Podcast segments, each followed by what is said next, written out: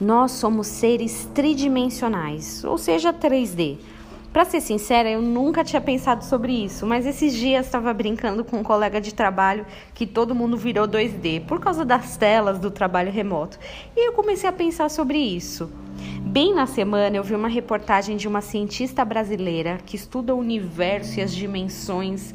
O nome dela é Cristina Breck, professora do Instituto de Matemática e Estatística da USP.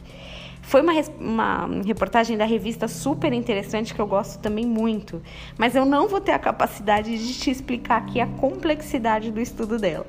Depois você procura. Nós, como seres humanos, não conseguimos ter a clareza do que é o mundo em mais dimensões do que o nosso. Embora tenhamos uma série de tentativas de criação de sensação 4D, o ser humano não tem a completude do que significa isso. Dessa forma, a gente está limitado ao nosso mundo tridimensional. Ele se compõe por altura, largura e profundidade. Efésios 3, do 14 ao 19, conta um pouco de uma oração de Paulo, que pede para os irmãos serem fortalecidos e que Cristo habitasse no coração deles. Vou ler um pedacinho para você, olha que interessante. Assim habite Cristo no vosso coração pela fé, estando vós arraigados e alicerçados em amor, a fim de poderes compreender com todos os santos qual é a largura e o comprimento e a altura e a profundidade, conhecer o amor de Cristo, que excede todo entendimento, para que sejais tomados de toda a plenitude de Deus.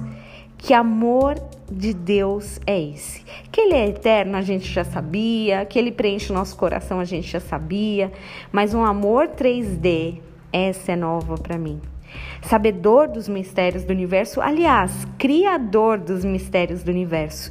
Deus desenhou um amor tridimensional para ter certeza que se encaixasse em nós, seres 3D. Uma Bíblia intencional de um Deus intencional.